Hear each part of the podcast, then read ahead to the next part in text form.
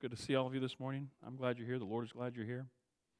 If you would grab your Bible and turn to Genesis chapter 1.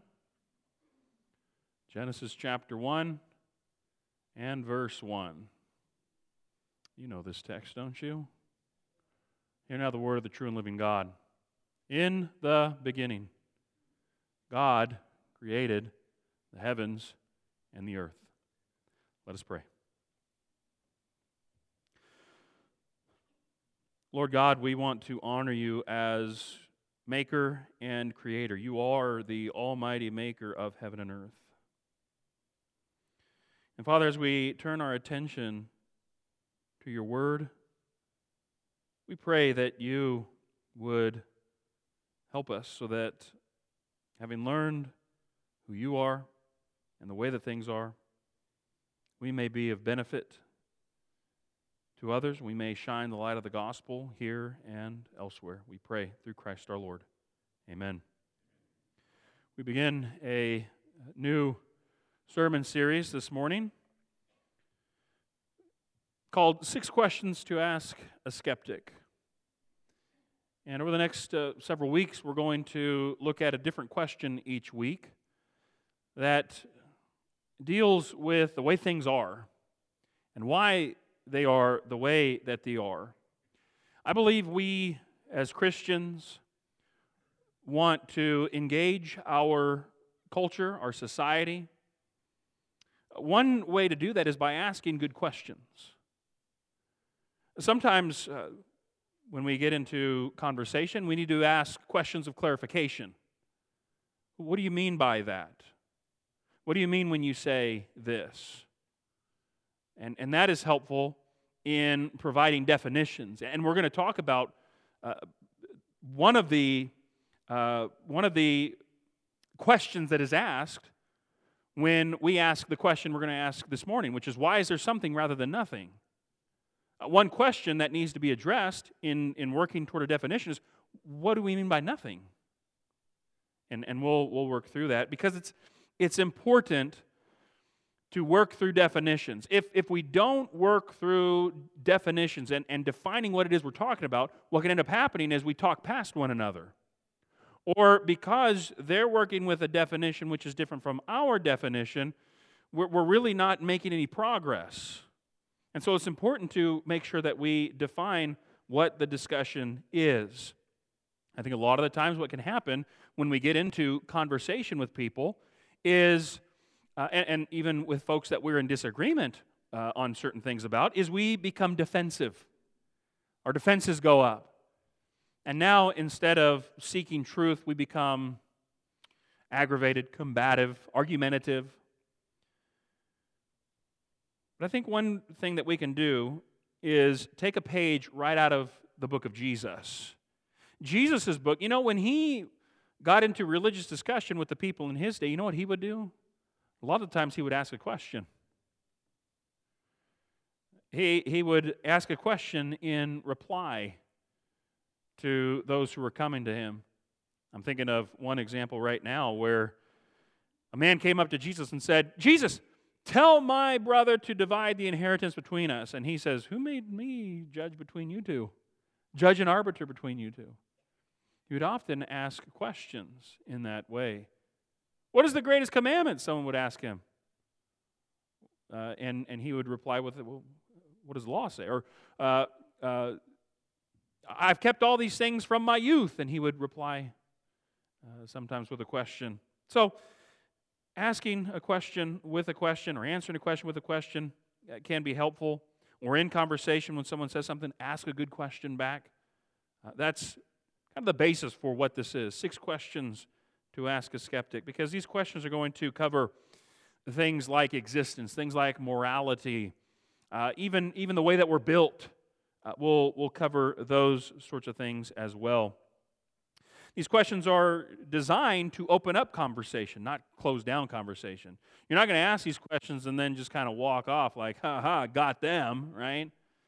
They're designed to engage in non manipulative dialogue a lot of times what happens when we get into conversation is it becomes a monologue And, and what we're really trying to do is, is manipulate the conversation so that we win. But that means that they lose, right? Or what can happen is it becomes kind of smarmy, or we, we, we end up almost coming across as used car salesmen like, what do I got to say to get you into Jesus, right? A non manipulative dialogue, it's a dialogue, it goes back and forth.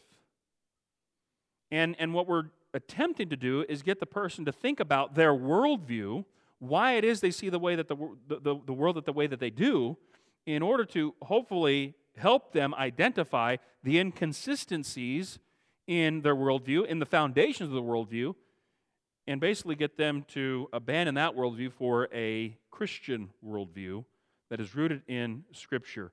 We don't want to do that by forcing, by manipulating, anything like that. We want to open up dialogue and get them thinking, pondering these questions. I think these questions are important.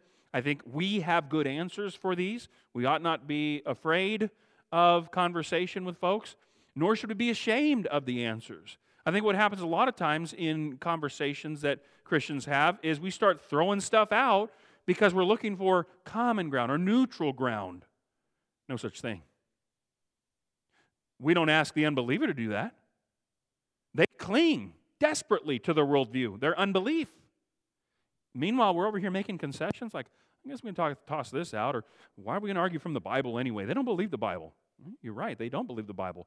But we're not, a, we're not telling them, you have to abandon your unbelief in order to, in order to even enter the argument. They're clinging to theirs. Meanwhile, we're pitching stuff out. No, we, we ought to hold on to our uh, uh,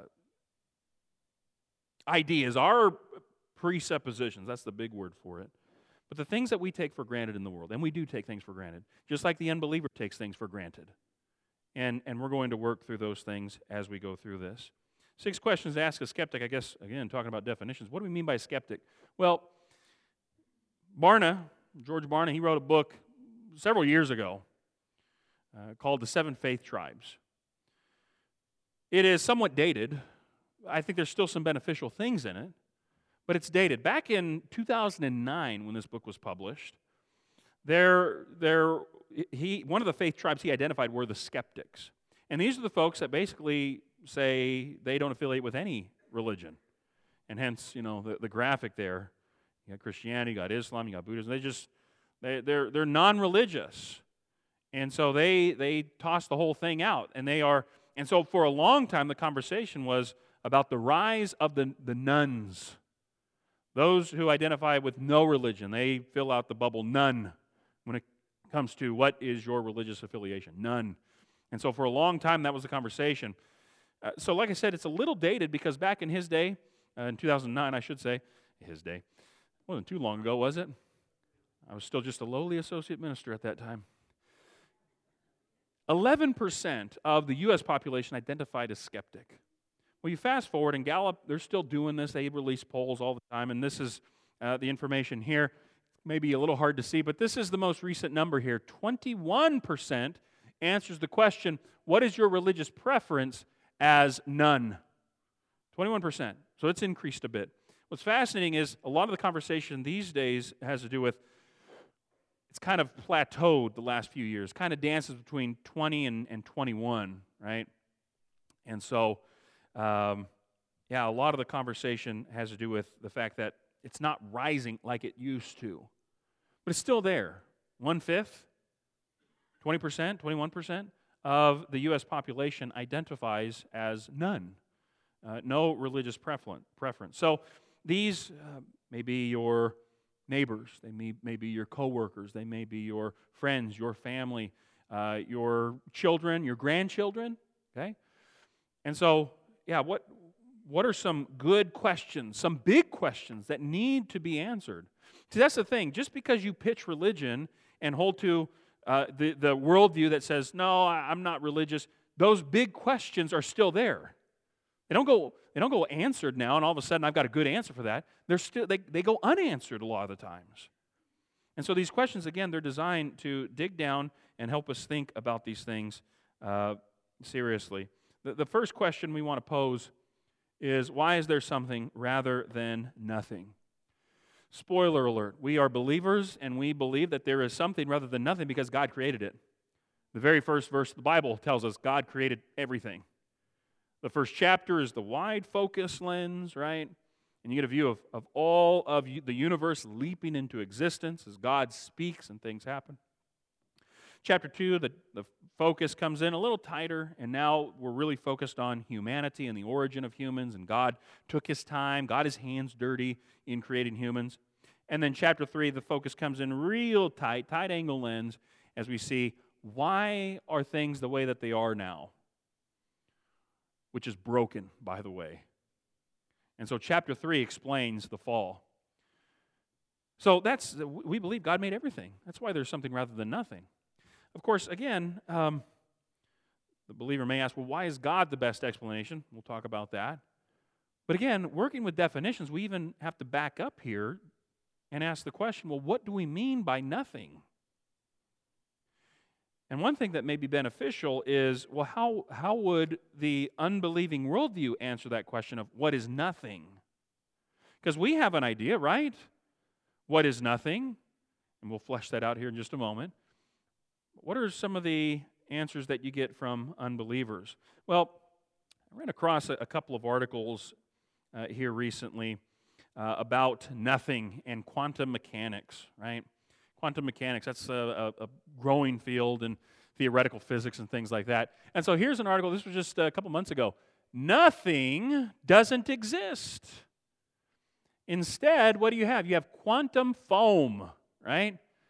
Quantum foam. That's, that's the, the, the explanation for uh, the something that we have here. Okay? And so uh, this can get very detailed, but basically, when you get down at the very tiny uh, micro level of existence, things are blinking in and out of existence, and it's because of quantum foam. All right, uh, quantum foam uh, makes an interesting appearance in one of Michael Crichton's books, Timeline. I read that in high school, and that line still sticks in my mind. Uh, that this uh, babbling time traveler came back and he was talking about a quantum phone made me roam. Well, he was talking about quantum foam. So, weird the stuff that sticks in our brains, right? Nothing doesn't exist. Which is interesting because, well, okay, if nothing exists, um, yeah, except for that foam, that foamy stuff, well, is, are, are you saying that that's the reality right now? Because really, then you're not providing an answer for origins. It's not a, a, a satisfying answer concerning where everything came from. Well, then I ran across this here four fundamental meanings of nothing in science. Ah, science to the rescue, right? Well, and then you get into debate about, well, what exactly is nothing? What are we talking about here? What's fascinating is, as you read this article, is three of the four, there's something. uh, whether they require matter, some kind of matter, quantum foam, whether they require like space, or laws of physics. That's a big one. You need laws of physics in order for stuff to happen. Um, there's, there's always something in these. The one of the four uh, that they talk about here about absolute nothingness, space, time, laws of physics don't exist, is only a philosophical construct. See that? Which I think is where we would land when it comes to nothing. We're talking about prior to there being anything, what existed? Well, even for us, there would be God, right? But in terms of our universe, there was nothing. There was no space, no time, no laws of physics, nothing. But, but the scientist says, well, that's just that's a philosophical construct.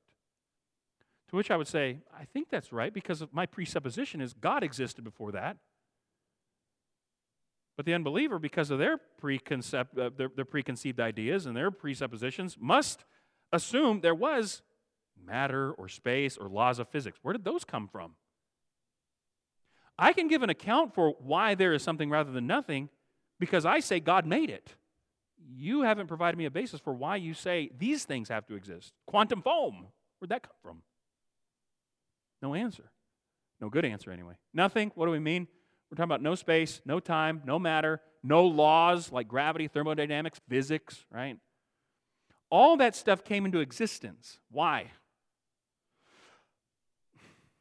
No good answer. Don't really know.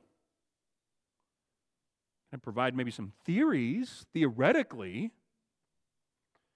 Why is there something rather than nothing? Why, where did space come from? Where did time come from? Where, where did all these laws of gravity, physics, and all that come from? We would say God. God made them, God created them.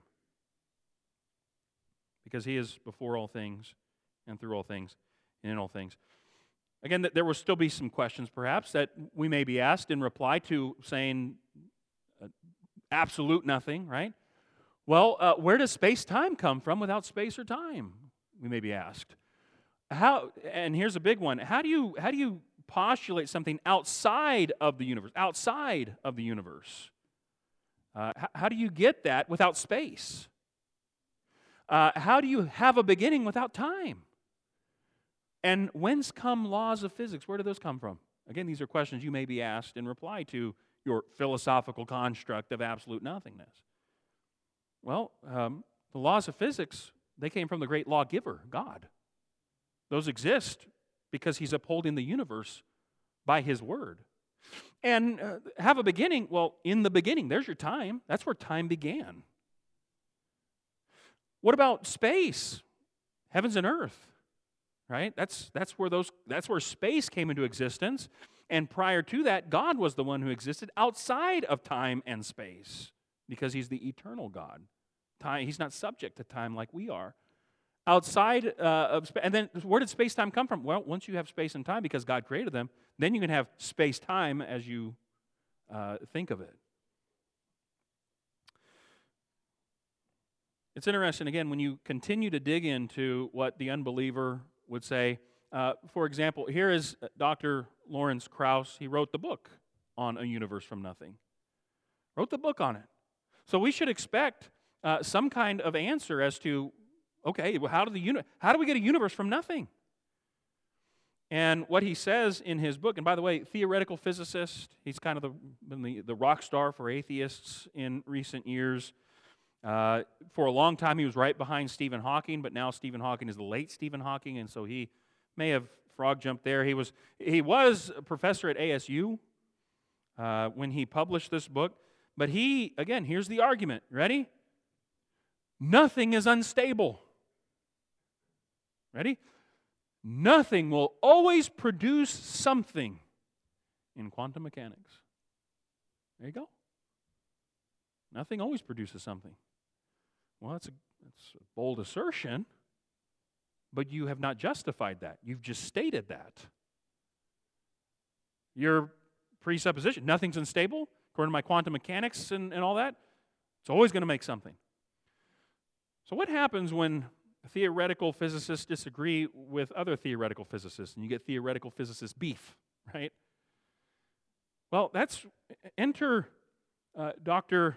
David Albert another theoretical physicist. He's a professor at Columbia University. And when, they, when, when he had beef with Krauss, he called Krauss a moronic philosopher. Not exactly Biggie Tupac, but hey. Some of you got that. East Coast, West Coast. Anyway, this uh, he called him a moronic philosopher, and he went on to say all this, but all this to say about this, all there is to say about this as far as I can see, is that Krauss is dead wrong and his religious and philosophical critics are absolutely right. Our brothers over at Apologetics Press also published uh, an article about this uh, shortly after Krauss's book appeared in bookstores, and this was their conclusion. And it's a uh, I'll, I'll uh, commend it to you to read. It's, uh, it's not light reading because they do quote from the quantum mechanics and theoretical physicists and all that. But I think I've distilled the main of the argument here, which is can quantum mechanics create universe from nothing? By the way, I don't know if you noticed that earlier, but whenever your theoretical physicists, your scientists talk about the universe, it's a capital U. Very interesting, right? Capital U, uh, which I think, again, once, once more demonstrates, betrays the, the, the foundations of why they believe what they believe. Uh, if, if nothing requires there to be something, then I think if you, if you dig down deep enough, the unbelieving worldview would have to say that matter itself is eternal. And if not matter, then maybe the laws of physics. Something has to be eternal in that worldview. What it is, you have to dig for. But can quantum mechanics create universes from nothing? No. Right, our brothers at Apologetics Press quantum particle generation requires pre existing energy, a far cry from nothing. For us, what kind of energy is in back of the creation of the universe? It's God, it's His power. It's His almighty power that is in back of creating everything. Uh, and so, yeah, God did it. So let's break this down a bit further for us and explore this just a, a bit more. Yeah, that's going to work. Okay, good. I double checked it beforehand because sometimes PC and Mac don't always play well with each other, and I am a PC guy, and our stuff in the back is a Mac. Uh, but anyway, um, we believe that God created everything. He created humans at the beginning. He created this world that we live on.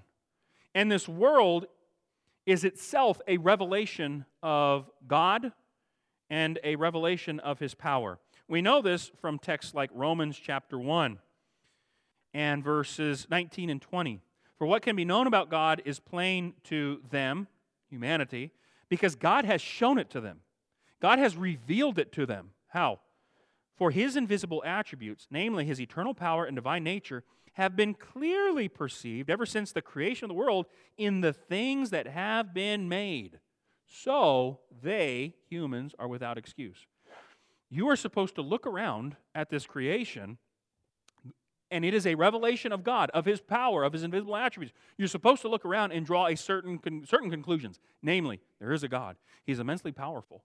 And uh, uh, uh, and, and he must be good because he lets me uh, live on his planet, even though I know, because I have the law written on my heart, there's the internal evidence, and I've broken his law. I know I've done that.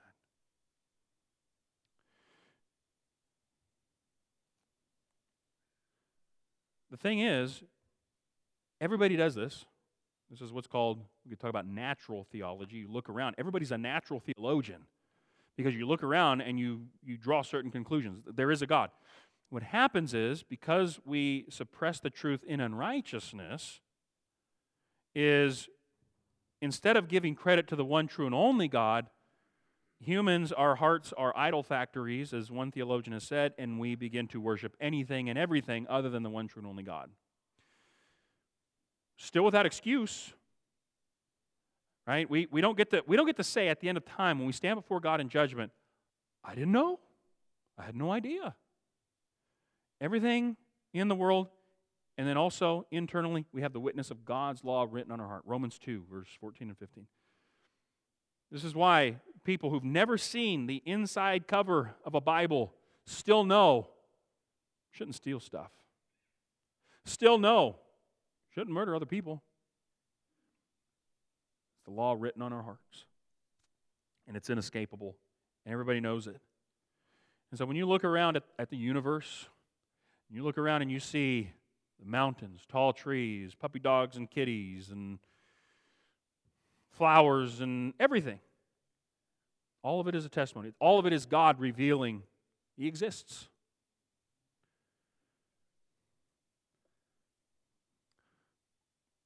But it's not just the world that we see around us that is a revelation of who God is. And in fact, again, general revelation, which is the world that we see around us and the law written in our hearts, that only gets you so far. It can tell you that the God that exists is very great, but it can't tell you of his grace. It can tell you that we've, we've sinned. And we've broken the law of this great lawgiver. It can condemn us, but it can't save us. It reveals that there is a God, but it doesn't tell us that this God exists eternally as three in one, three persons in one being eternally. For that, we do need special revelation. We do need God to communicate to us. And we've always had this, by the way. Go back to the garden. Here's Adam. He's been created, placed in God's garden with a job to do. He's supposed to work and keep the garden. But he also has a will to obey. How does Adam know that he can eat of any tree in the garden except for the one, the tree of knowledge and good and evil? How does he know that? God spoke to him. God revealed that. There's special revelation. It's always been there. Okay? Um, and then we go throughout uh, uh, history and we have the, the giving of the law at Sinai. And, and you have the, the whole sacrificial system, and all that, of course, pointing to Jesus, right? You have the Old Testament scriptures as they are written and, and codified uh, in, and, and kept by the Jewish people. The oracles of God, they were entrusted to the Jewish people. Paul tells us this in Romans chapter 3. And so, all along the way, you have uh, the revelation of who the one true and only God is. You have his name, Yahweh. You do have hints and glimpses of the, uh, the existence of Father, Son, Holy Spirit, though you don't get that until Jesus shows up in history.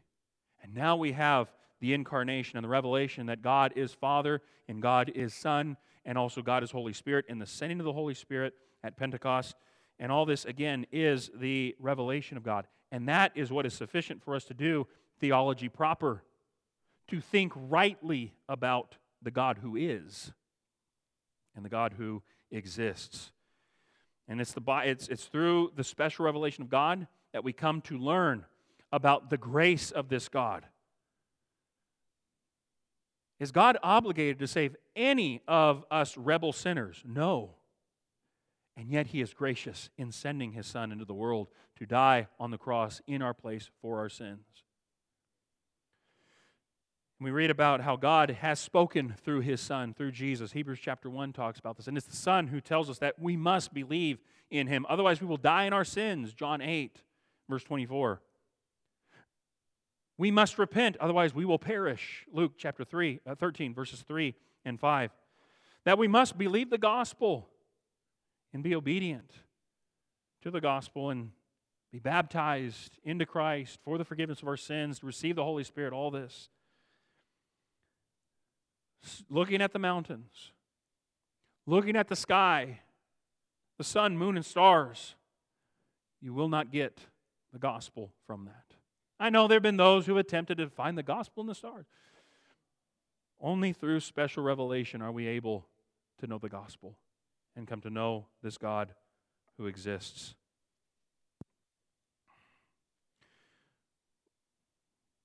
Well, we're still left with a question okay, God, God created everything. Why?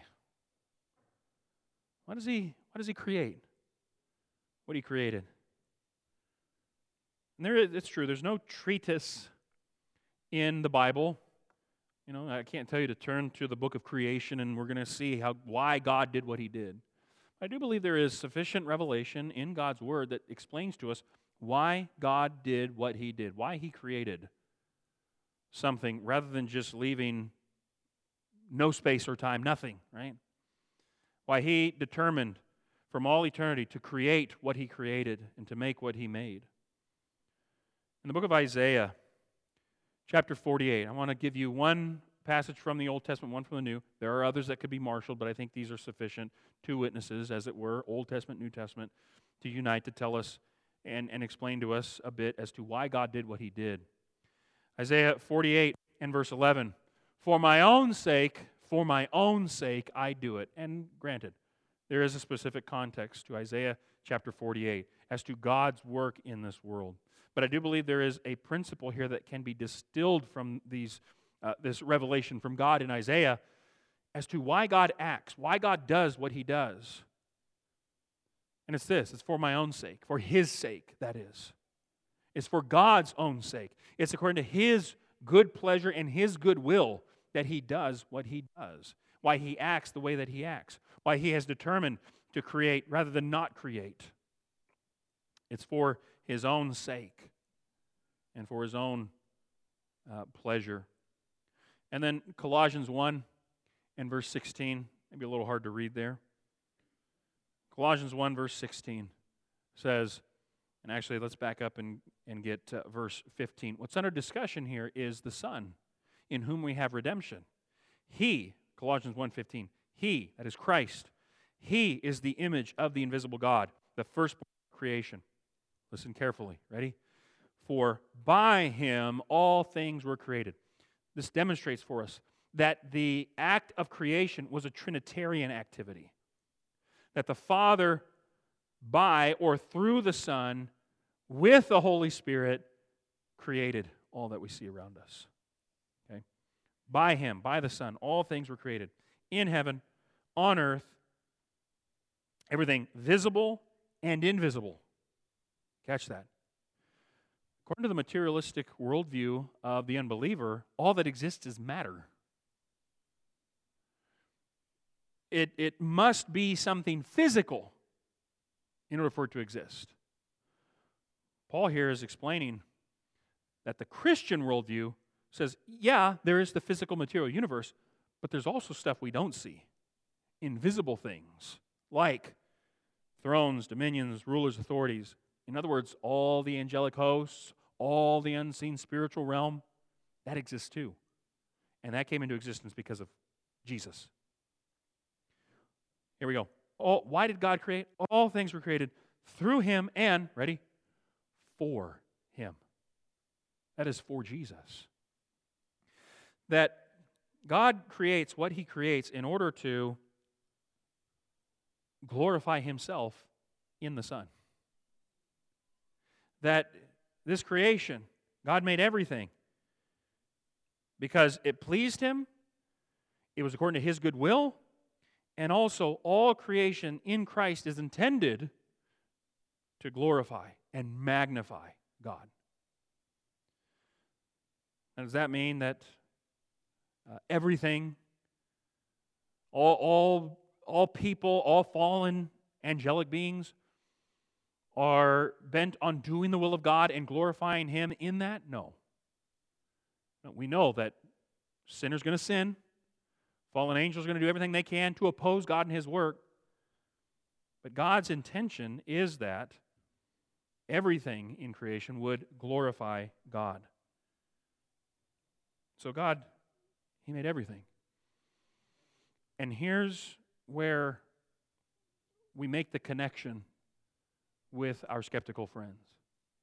You see, God created not just everything impersonally, but He created everything, you and me included personally. You and me, He, he created us. And it's a personal creation with us. You see, while our worldviews may differ, and they do, we must always, what was it one of our brothers used to say back in the day? We need to see souls. We need to recognize that our skeptical friends are, like us, created in the image of God. Granted, sin has marred that image, hasn't erased it, it's not destroyed and kaput and gone, we still bear that image. That's part of the reason why even people who've never seen the inside cover of a Bible, again, still recognize that there are certain things that are right and certain things that are wrong, and they're always right or they're always wrong. It's because of that divine image within us. We, Christians, have come to the one who can restore and renew that image that we lost because of sin. And we invite our skeptical friends likewise to experience that renewal and that restoration of that marred image in Christ. We have opportunity then to explain that we didn't come from nothing and to nothing we return when, when this universe burns itself out. But rather, we came from a good God who desires eternity with us which is why he sent his son, Jesus, into the world to die on a cross for our sins. And just as we have found the forgiveness of our sins, our skeptical friends likewise can if they will bow the knee to King Jesus and be obedient to him. Oh, our God, He has created us not for nothing, but for something, something glorious, something eternal. And that is eternity with Him in heaven. We were created uh, and, and, in fact, I could, I could bring uh, my uh, boys up here and they could uh, an- answer the, the first question that's often in a lot of catechisms. as to uh, why God created everything. And it, the first question is what is the chief end of man? That is, what, what is the, the final goal for humans? why did God create us? Chief end of man is to uh, uh, is to uh, obey God and enjoy Him forever. That's why we were created, is to enjoy God and to enjoy life with Him forever. Our, our skeptical friends will voice um, complaint that they lack enough evidence to believe. But as we've seen in, in Romans chapter 1, it's not an evidence problem, it's not an information problem, it's, it's a moral problem, it's a spiritual problem. But it's interesting, again, they'll, they'll voice complaint that there's not enough evidence, there's, there's not enough proof for, their, for them to believe or them to have faith. But then at the same time, they'll turn right around and, and go to great lengths in order to explain how something, indeed everything, came from nothing. And postulate theories about what nothing even means in the first place. But then, even then, the, the whole created universe unites to say what exactly? Well, from a materialist perspective, it doesn't really say anything. It's not the good creation of God that uh, declares his handiwork. It's not the creation of God that declares his glory or shows who he is. And then again, if we came from nothing and likewise we're heading for nothing, then what does that mean about life? about our individual lives. Why many uh, atheistic, unbelieving philosophers have tended toward a nihilistic view of things. If indeed we came from nothing and we're heading for nothing, then life must mean nothing. But for us, uh, number one, that's very unsatisfying. But number two, we have found, I believe, a very satisfying a- answer. God has always existed, and this universe came into existence because God created it. We're part of that universe. We're the good creation of God. Sin is what has messed everything up, and we find the solution to the sin problem in Jesus. And now, having our sin problem dealt with, walking with God, we journey with Him to eternity to enjoy Him forever. That is why there is something rather than nothing. Let's commit this to prayer.